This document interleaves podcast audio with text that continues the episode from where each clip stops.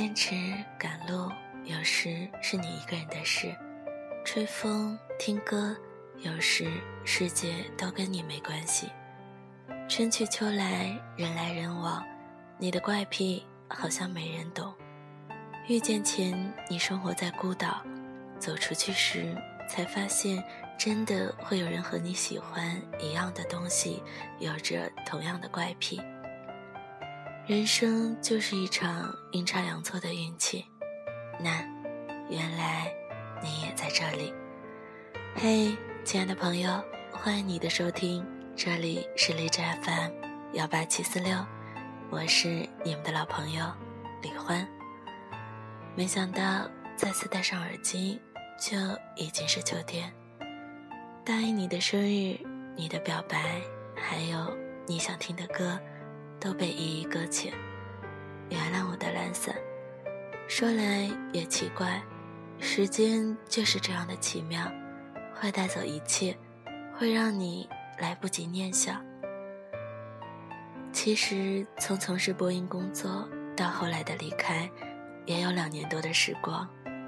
离婚一直是个倾听你们故事、情绪的人，并且给你们疗伤，给你们鼓励。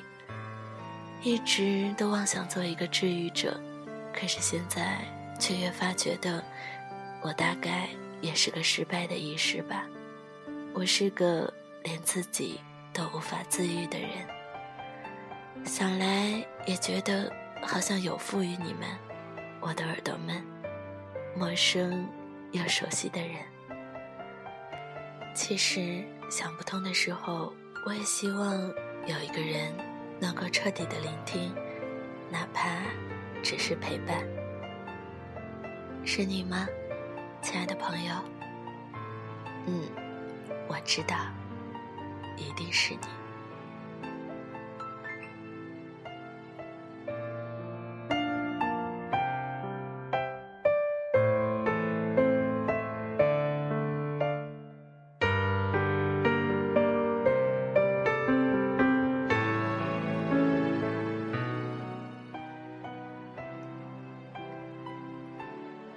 今晚想要带给你们的是来自小景言，那一刻你没出现，就真的不用再出现了。人生就是这样，错过了就再也回不来了。等你想要找回当初的感觉，又有什么意义呢？你有这样的时刻吗？突然在某一瞬间极其想念一个人，迫不及待的打电话给对方。对方可能正在忙，可能处于低落中，淡淡的说了一句：“现在有事，稍后打给你。”就挂了。当对方隔了一些时间再打给你的时候，你心里那瞬间的激动和感情突然消失殆尽，只剩下疏远的寒暄和客套。而结果那一刻，对方如果及时回应了。两个人相谈甚欢，忆往昔峥嵘岁月，泪流满面。一份不经意间，可能就会重新拾回了一份友谊，又或者错失的感情。然而这一切往往都是一瞬间的事，错过了那一刻，就真的再也不会出现了。人世间的很多感情也是如此。前段时间，朋友推荐玩了一个游戏，玩的不亦乐乎，有点恶趣味。每一关都是想办法怎么样能让小人出意外，愚蠢的死去。但玩的兴致勃勃，玩着玩着，直到玩到有一关是小人站在一棵大树下，上面在劈闪电，等待劈闪电的过程中，大树倒下砸死小人，卡住了。我按了半天，老是失败，耐心慢慢被磨损。但是为了能够进入下一关，在不断的重新、不断的开始、不断的等待，最后等到沉沉睡去。第二天起来打开游戏，没想到一下就成功通关了。可是不知为什么，我却再也提不起昨晚那种高昂的兴致了。随便玩了两关，就百无聊赖的删除了。这样的例子，我们会发现，在生活中不胜枚举。计划好的旅行，因为种种原因延期，等到好不容易的人和时间都凑齐了，却失去了旅行的兴致。想看一本书，怎么都找不到，等它无意出现时，你早已失去了看书的耐心和兴趣。伤口出血的时候，怎么都找不到 OK 绷，等 OK 绷买来的时候，伤口。却已经自我愈合。伤心的时候，只想要一个简单的安慰，却是没有出现。那等到安慰姗姗来迟的时候，一声声长，却已经只剩冷漠。想必每一个独立生活的现代人都有过最脆弱的时刻，想要依靠谁，却谁也没有出现过的经历。人是怎样变坚强的呢？无非是知道一切都不会如你所意，及时出现，最终形影不离的，也只有你自己。心情就是那么容易被改变的东西，所以我常说，千金难得赤子之心。我们通常很难保持对事物最初的心情，只能不自觉地被情绪所左右，要么冲动。要么拖延，总错过了相遇最合适的时间。李碧华曾经说过：“什么叫做多余？多余就是夏天的棉袄，冬天的蒲扇，还有等我心凉以后你的殷勤。”这是个颇为伤感的故事。大谷是我留日时候的第三任室友，美术专业。热血白痴，高大威猛，却自认为没有女人缘。可事实上，他女人缘很好。大谷很有才华，我看过他的很多作品，绝对是一流的水准。有时候去他房间，看他一脸苦大仇深，细心雕琢自己的画作，慢慢呈现出一个色彩斑斓的绚丽世界的过程，真心觉得，认真有才华的男人的确有魅力。有个长着日系的短发御姐，经常来找大谷，名字中有个银，就叫她银姐吧。银姐总是很酷，尝试一身黑夹克、帅气朋克装装扮，在国内的时候还玩过地下乐队。两个人很有话题，特别合拍。有时候看他们笑得白痴一样，都不明白笑点在哪里。经常看到两个人一起蹲在榻榻米上，喝着啤酒。抽着烟，一起看着重口味恐怖片，一边吐槽扯淡，不时异口同声的仰天大笑，笑得比恐怖片惊悚多了。甚至有时候回到宿舍，两个人已经做了一桌子的菜，喝着清酒，一脸醉意的招呼我。恍惚间，我还以为我闯进人家里了。我以为他们迟早是一对的。但是大谷却一直都说把他当兄弟，我就知道这事不会好了，因为两人都是在读语言大学，大谷想考进东京的艺术大学，莹姐想去的是京都。大谷跟我说，有些事情注定是没有结果的，所以还是不要开始的好。我不知可否，一声叹息。后来，英姐考上了京都的学校。临行前一晚，举行了送别会。结束后，大果送她回去。喝高了的英姐拉着大果的衣领问他，说：“你来不来京都找我？”大果只能弱弱的回答：“我去京都玩的时候，一定会找你。”玩你大爷！我要你跟我一起去，你到底什么意思？你是男人吗？好吧。你不说，那我说，我喜欢你，我想跟你在一起，你给个痛快吧。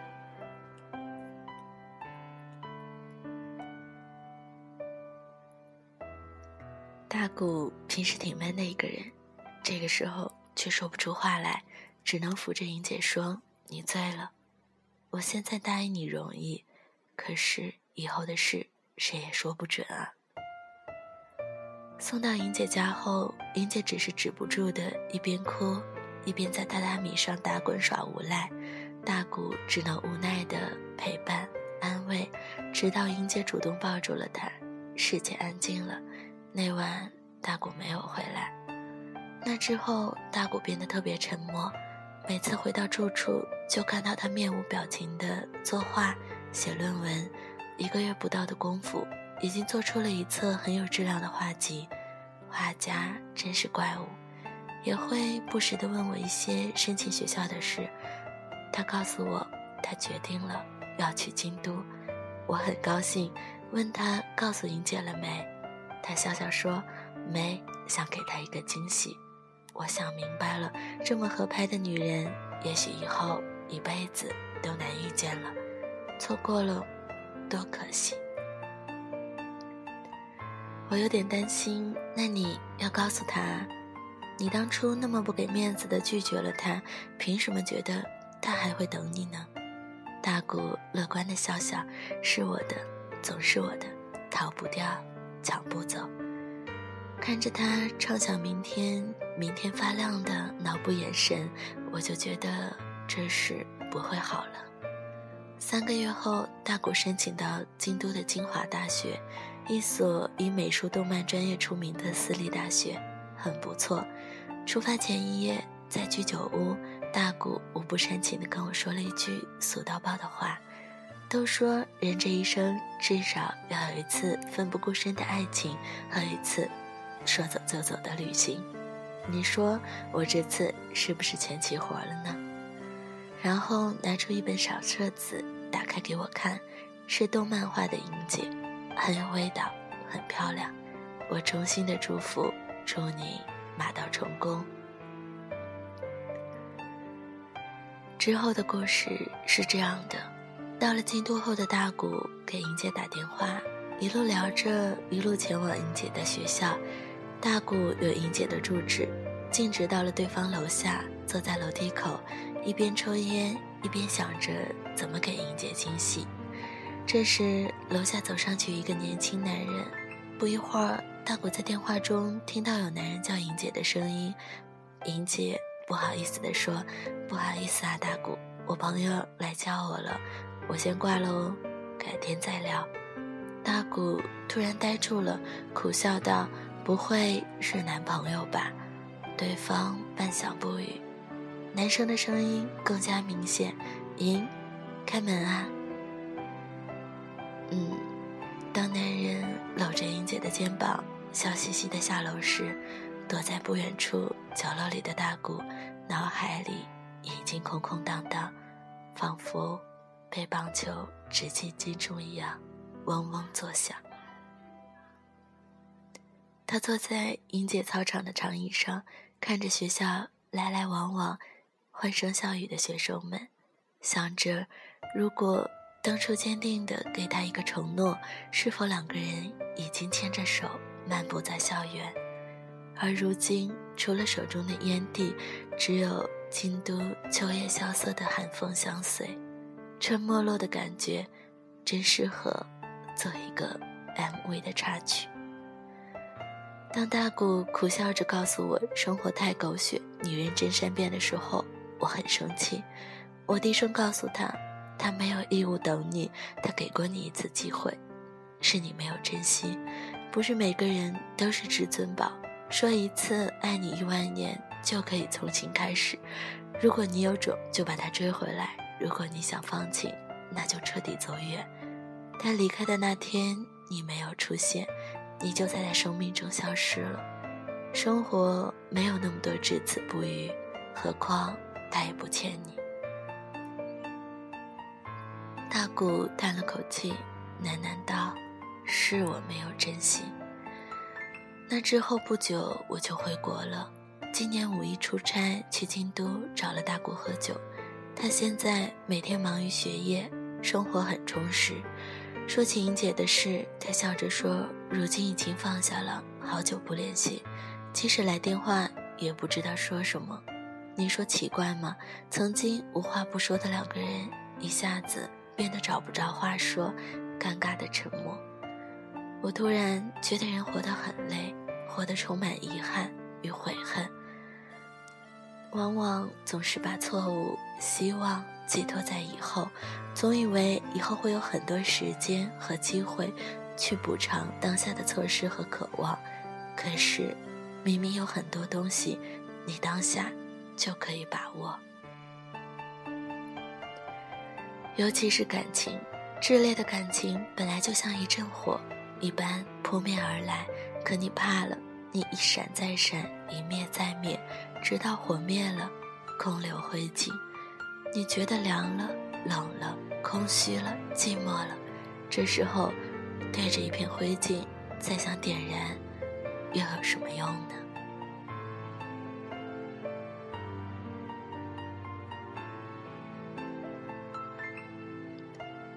圣经传道书第三章说：“世间万物皆有定时，生有时，死有时，悲痛有时，跳舞有时，花开有时，凋零有时。”第一次看时颇有宿命论的感觉，但现在思量，这章无非是想告诉世人：人间万物瞬息万变，悲喜无常，却也总有那最适合的因缘和时机。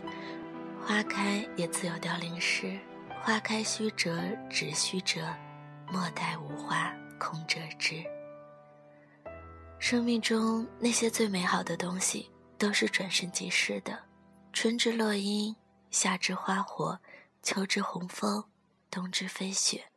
错过了那个时刻，就永远不是那个味道。我们所能把握的当下，太有限。且把无谓的希望寄托于变化的明天，而遗忘当下的唯一。小的时候很想要一套恐龙玩具，曾经哭着闹着求着爸爸买，却没有成功，一直铭记在心。等到自己进入社会赚钱了，有一次突然想起来网购了这套玩具回来。等我在拆开玩具时，看到这套幼稚的人偶。心中除了莫名的好笑外，再也找不回年少时捧着战士们激动雀跃的心情。曾经青春期苦苦暗恋的马尾少女，错过了最青涩的告白时刻。时隔多年，在酒桌上谈笑间说起，女生已是人妇，他只随意笑笑，给你巧笑嫣然。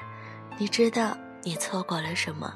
错过了他最纯真的时代，遇到告白难为情的羞红了脸；错过了留在他青春记忆中最美好的瞬间，也错过了一生只有一次的美好画面。人生就是这样，错过了就再也回不来了。等你再想找回当初的感觉，又有什么意义呢？最渴望的时候没有出现，一切。都已经过去。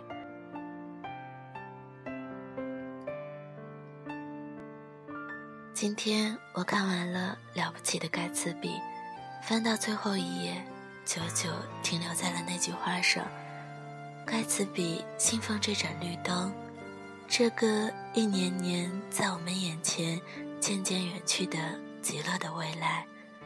他从前逃脱了我们的追求，不过。”那没关系，明天我们跑得更快一点，把胳膊伸得更远一点，总有一天。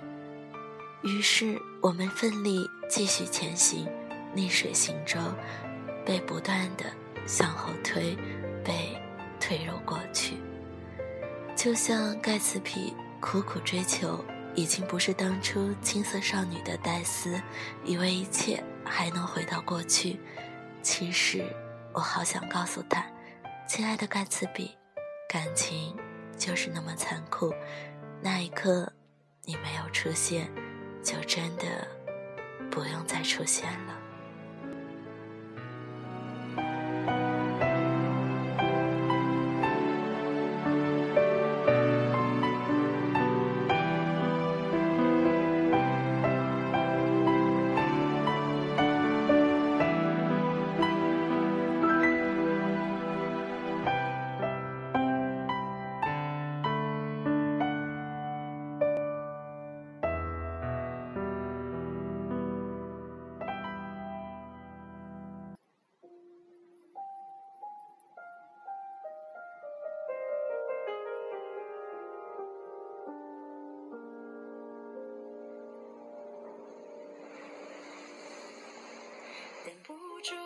化身一